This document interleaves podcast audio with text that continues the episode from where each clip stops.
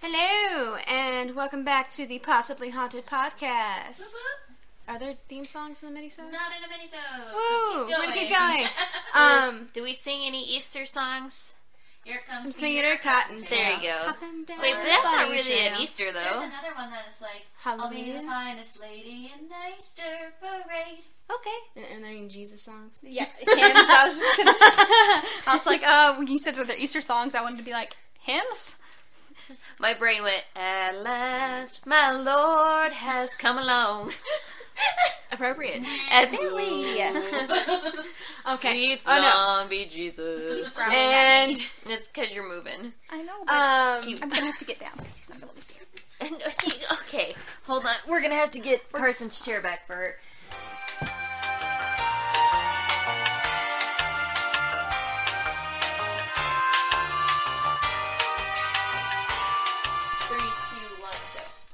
I'm back here with Oh, we're starting over? Yes. no, Oh, Three, two, one, go. and we're back here with Cat. Morgan. Carson. and Heather. Um, this is one going to be just a little mini-sode. Um, we're not going to get into all of the details because there's just not enough time in the year. But today we're going to be talking about a little bit of the pagan origins of Easter. By the way, Happy Easter. It's already passed, but Happy Easter. By the time Today is Easter. We By are the time it recording. comes Excuse out. me, my confused look. what year is it?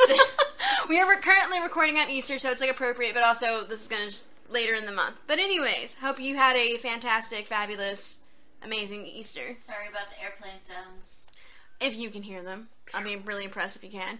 Um, and if you celebrate Easter, religious or not religious, this is not attacking that. You do you, and we support whatever you believe in. But I just find this really interesting at, at a historical and cultural sense. Um, so we'll just go and get started. Yeah. There are a lot of myths about the pagan origins of the Christian practice of Easter. There's actually like from several different cultures uh, have it's been debated on what the true pagan origin um, one is, but most of them uh, surround very similar ideas. So with Christ, it's crucifixion and resurrection, um, which basically is death and rebirth, which can be considered going from winter to spring.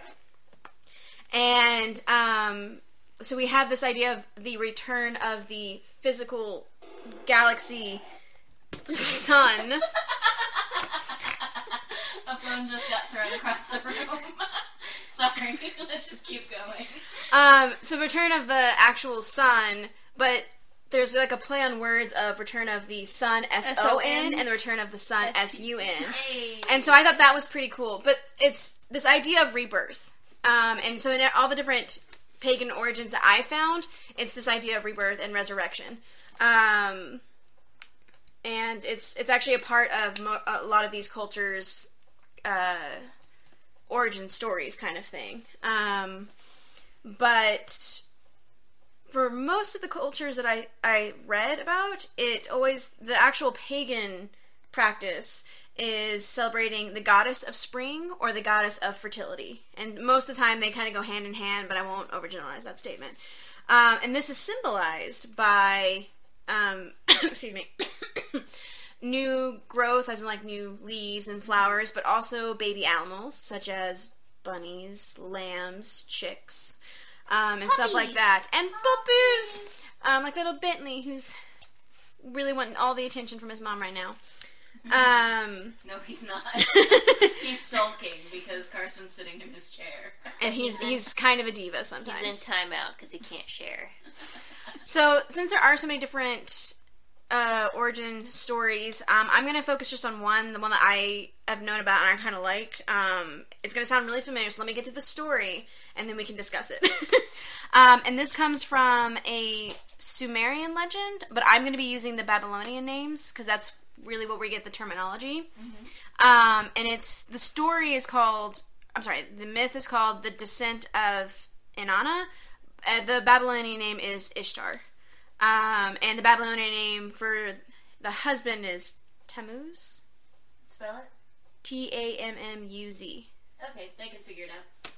I'm working as best I can. Anyways, okay, so um, and this this myth was actually found inscribed on cuneiform clay tablets dating back to 2100 BC. So we, we actually have like wr- written record of this um, myth. so when Tammuz, the husband, dies, Ishtar is in grief and stricken and decides to like stricken with grief. That was horrible wording. Um, She's suffer, suffering from the strickening. Yes. and so she follows him to the underworld. In the underworld, she enters through seven gates, and her worldly attire is removed. And this, there's actually quotations here. Naked and uh, bowed low, she is judged, killed, and then hung on display. Jeez. You, you know, underworld not always the best place. It gets a bad rap, but sometimes it deserves it. It's a less than sexy Dance with the Seven Veils. Not at all that area. Yeah. okay. So we're just gonna not sexy at all. Not sexy at all. In her absence, the earth loses its fertility. Crops cease to grow, animals stop reproducing, and all life is about to end on earth. After Ishtar has been missing for three days, she's saying, um, Wow, it only takes three days for the Earth about to end. She's a really important goddess here. Um, usually fertility, but also war and power. Like she's she's associated with a lot of different aspects. And like days, time, relative. Time is It's illusion. an episode. I'm not going to talk about. Um. Anyways, so her assistant, because you know all goddesses have assistants, goes to the other gods for help, and finally one of them, um, Enki, E N K I, creates two creatures who carry the plant of life and water of life down to the underworld, sprinkling them on Ishtar and Tammuz. Uh, resurrecting them and giving them the power to return to the earth as the light of the sun for six months. After the six months are up, Tammuz returns to the underworld of the dead, return, uh, remaining there for another six months, and Ishtar pursues him, following him back under, prompting the water god to rescue them both. And this is where we get the cycles of winter, death, spring, life. And at the same time, I'm, I'm the same like, girl, like, he's gonna come back. Would you just wait six months? But, you know, she loves him. She's gotta be with him. Yeah, so I know. Yeah. Grow something in the winter. I know. Um, and so I find this story the most interesting because you see it with um, Orpheus and Eurydice, and um, actually here it's it. There's parallels to um, sorry, where where to go? Uh, the Egyptian Horus, and um, with springtime, and the, even the tale of Dionysus with the resurrection of his grandmother. You see this in so many different cultures. This is idea of rebirth and resurrection, and the website I'm currently reading actually does compare it to the resurrection of Jesus Christ. Um, hence the reason why it's a possible pagan origin, and also the whole like three days of being in the underworld and that kind of stuff. Um, so I particularly like this story, um, and I, I can see the similarities. And it's just, and what's really interesting to me though is that so many different cultures do have this trope within their myths and their origins. Like there's just either it's an explanation of why spring happens, or just helps them deal with the idea of death and having that savior who will always be there to protect him and having that purpose. So And there's something incredibly powerful about uh, a being that can overcome the ultimate end for all humans. You know. Well, and uh, it's true that a lot of afterlife myths, there is a second death. So there's a reason why you celebrate and have to have a certain life. So when you go into that first death, you're trying to protect that so you don't have the second, which would actually be the final death. Oh yeah. So. Um, yeah, so that's that's my story. I didn't know if y'all. This is gonna sound stupid. So, Jesus died on the cross, and then they buried him in the tomb, and then he rose again. What happened after that? Did he die again? he rose back to heaven. Yeah, so like the people who the people who saw him after that, um, like he didn't like die again. He like descended into heaven. Ascended? Okay. Ascended. Like what? Ascended. Ascended. Yeah. It's okay. Whatever. No, just not, Um, yeah. I just want to make sure I have my terminology right. Yeah, no, because Sorry, like I just realized that I'm just like, man, it's been a while since I've done any religious studies with Christianity, Yeah, and it's I'm like, that people generally skip over though. When you're when you go to church and you kind of have this conversation, you're like, okay, he died, and then he was put in this tomb, and then they looked in the tomb, and he was gone, and but he went to go visit some people and was like, hey, Jesus, and um, but So- they never talk about what happens after that besides What if he's saved? still actually just like running around the earth and like, yeah, I'm Chad. What's up? It's What Chuck. His name's Chuck. Sorry. Supernatural. oh man, that song I like that song. Supernatural. Excuse me. Um, but I also my understanding was so he like ascended to heaven and that he, he's supposed to make his like amazing stage presence return In Revelations. for the ultimate the battle. Antichrist, which is Billy. Oh no, Benny, you're the Antichrist. He's like, you woke me up from my nap. Yeah, I'm about to be the Antichrist. Um, but yeah, that's that's just one of many. I just like the the symbolism in that one. Yeah. Also, the tie to like Ishtar, Easter, mm, stretch, Dig but it can it can be, di- no, can be it's, done. it's definitely Wonder- something that's culturally significant. Do y'all have any? anything about Easter in it? We're thumbing through a book right now. Because books are our Ooh, friends. religious holidays.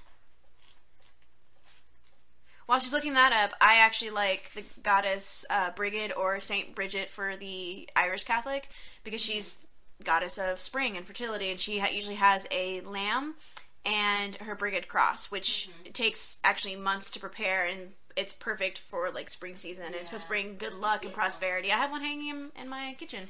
Yeah, it's really nice. I the one thing that I uh, historically we talk about a lot with the Catholic religion is that they have this incredible ability to bring other people's beliefs with to make sense within the Catholic religion during conversion. Exactly. Uh, make it a even though you're still forcing conversion, Yeah. it's a smoother transition. And like I know specifically with Ireland, it's sometimes called Green Catholic because it does have a more uh, sh- a, a stronger tie to nature and the natural practices that were a part of Yeah. pre-Christian Ireland. Thesis. um, but I actually do. I, I'm fascinated by the idea of like saints and gods. But that's that's me another episode because minisode. Oh yeah, we should talk about. Ooh, there's That's gonna gonna be another. on saints. So uh, be on the lookout for that. me and Saint Joseph of Cupertino are pretty tight. He's the patron saint of test taking. Just for uh just we have a few minutes left. How do y'all normally celebrate Easter? And it can be like again, if you're all about church, that's good for you. You have fun and worship. I'm one of those church people, so Yeah. yeah. Um, and I actually have a really cute little church that I started going to here in Lubbock that I love um, with some friends of mine. And so yeah, but like prior to that, so like you know, we'd go to church, and then afterwards, when I lived back home, we would all go to my great grandma's house, and we'd have like this big lunch, and then um. I'm finally old enough now, obviously, where I don't egg hunt, so I get to hide the eggs, and I have like a gazillion and bazillion of cousins because my family reproduces like rabbits, and so yep. Um, and so I help hide eggs for the little ones. That's cute. Also, you shouldn't, shouldn't feel judged about excuse me. Easter egg hunting because I'm pretty sure like I still did that a couple years ago. I don't care. Go, go after that gold. My- it's the best one. My grandpa, so we do the candy eggs for the kids, and then he'll put like um, some. He'll hide a couple eggs like in the house while we're hiding eggs for the little kids outside, and he'll put like ones in them, and then there will be one egg. Well, he where he will put a twenty in it for us big kids, and then so like kids are hunting candy, and we're hunting dollars. Because let's be real, at a certain point in your life, you need money. Yeah, right. I usually, my parents send me a box for Easter of goodies, which I look forward to. Although they warned me if I have a child or get a dog, the box is no longer for me. I'm like, I'm aware of this, parents. I love you. Um, uh, so I usually get that, and then for Easter, I will play Jesus Christ Superstar, the soundtrack. Um, Religious. I know. And then I will eat Easter candy, and then I act like it's any other day. Uh, when we were little, we used to go out to my great grandmother's um, lake house, and they would do an Easter egg hunt, and a big lunch. And I guess when I moved to Lubbock, we did things like go to church, and someone in the family would make lunch. But honestly, it, it's always just been about getting through the church service to get to the fun stuff. Yeah. yeah. I mean, honestly, because Easter services are long. I love Easter. So sorry, that's just And, me like- though. I love the worship. One Yeah. year, my Oh, pastor had me play taps and reveille, rever, re, reveille during the Easter sermon, and I was just like, "Stop." I used to get a lot of Easter gigs because I had Oh like, yeah, Easter, Easter gigs. run. Seriously, So, yeah. So same. today I had lunch with my grandparents, and that's it. We, we we walked the dogs. Well, yeah. Oh, my parents made really cute uh, uh, deviled eggs that looks like chicks hatching out of We'll uh, eggs. post it on socials. Yeah. Um, I honestly normally just like my mom would uh, do Easter egg hunts, but we would do it inside the house, and she was like very, very meticulous with this to the point where like six months later to a year later. We would be like getting a dish out, and all of a sudden there would be an egg. And so I'm I'm wondering now. First of all, I'm really good at finding things because of that. So thanks for the training, mom. But also, I want to know if she was like tricking us into spring cleaning because we had to like dig and move things around, and then we had to put them back because we moved them. I think it was a trap. See, I also think it's because she knows where all the eggs are and can go find the chocolate that you guys missed when she needs some extra. chocolate. Actually, she doesn't really have a big sweet tooth. She's kind of like you. I got all the sweet tooth in my family. Um, but actually, when I first moved to Lubbock, you know, I was like 25. I don't really care. Whatevs. Um, she sent me pre-packaged, taped up eggs, and I'm currently with my or not currently. Then with my partner, told him to hide them in the house so that I would still have my Easter egg hunt since she couldn't be there. That's sweet. That's really cute. And uh, she normally sends me care packages as well, but ever since I've l- sort of lost my sweet tooth, she's like, "Well, I don't know what to send you." So happy Easter. She can send me candy. yeah, I'm like, she can send me stuff. my parents, mom. My parents don't send me anything. I Yeah. get just come in last night. My mom bought Kat a present and didn't send me anything in the I got a new box. ball cap. and it's pretty awesome. You'll see it on the socials. Yeah. My mom doesn't send anything, but but but my great grandma's house, who the same one we at the lake where we do the egg hunt for every single holiday, and it doesn't matter if it's like Easter or Halloween, like everything. She sends a little pack of cookies that she's made with a card and one single dollar. Awesome though. I know So it's cute. it's the cutest thing And honestly, ever. it is the small things. Like I don't need a lot. Just like a little card. Like, oh, you thought of me. Yay. See, meanwhile, I'm seeing myself as a grandparent duct taping pennies together or something like Oh that. no, I'm gonna like again. My, even with Christmas presents, my mom would like. I, I had to like have scissors and stuff. That's why like if I get a box, I can rip it open because she taped it up real good. But um, we're gonna wrap this m- supposed to be minisode up, and um, if you have any comments or any suggestions, we are welcome to that. You can email us at possiblyhauntedpodcast at gmail.com. If you want to see any of our visual representations or comment on our certain episodes and all that kind of stuff, you can follow us on Instagram and Facebook at the Possibly Haunted Podcast or Twitter, which is Possibly Haunted Pod. And remember, listeners, that you could be possibly haunted by the Easter bunny. Easter Bunny and the scary ass rabbits from Watership Down. Ooh, I was thinking Bill and Ted's Adventure, the second one. Ugh! Okay, I gotta go. Bye.